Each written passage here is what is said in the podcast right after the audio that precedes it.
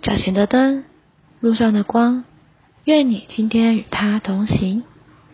星象家看见火星。今天的进度，我们来到马太福音第二章。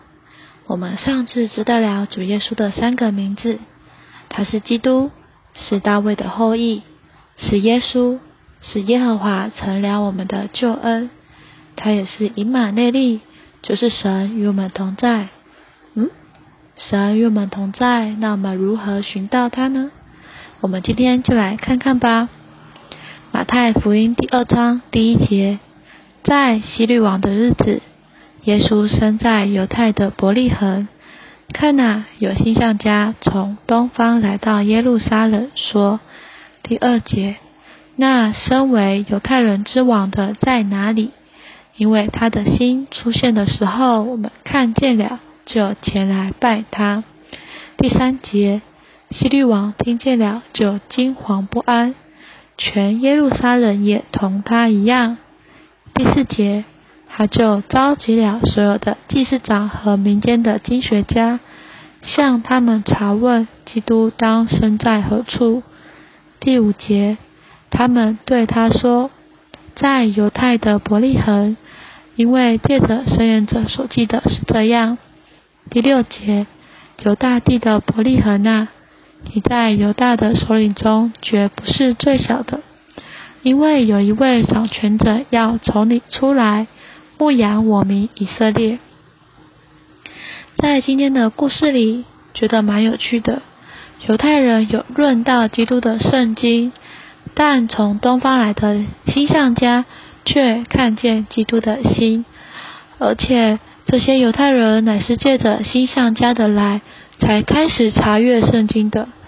基督的心没有出现在犹太人的眼中，然而这些星象家却看见并接受火星的意象，就是特别的景象。今天的情形如何呢？有许多人非常合乎圣经，但他们只关切圣经。不关切活的基督，这说出有圣经之事是一件事，有心为着活的基督又是另一件事。我们都需要祷告说：“主啊，给我一颗为着你的心，使我看见异象，也让我认识圣经，让我更有寻求你的心。”只不过这些星象家虽然里面热腾腾的心。有外面的心，却陷入了难处。因着他们受属人观念的误引，他们去到了耶路撒冷，以为犹太人的王就在那里。在第四到第五节，我们看见星象家得了圣经的指引，也得了圣经的改正。我们其实常常是这样的，有时候没有特别的看见，却在心思里考量。因此，受到许多的观念打岔而被误引。这里告诉我们，属人的观念会使我们差离正路。我们需要圣经，所以我在这里陪大家读圣经。佛的意象总是随着圣经。其实啊，在旧约里曾经预言过，基督就是那颗亮星，而且在新约彼得后书一章十九节。这边的星星是跟圣经的话是相连的。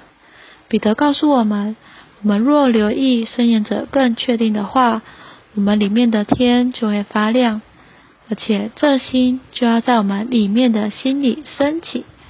留意确定的话，就是注意这活的话，不仅仅是读这话，更是进入这话，直到基督作为心。在我们里面升起哦，让我们有点祷告。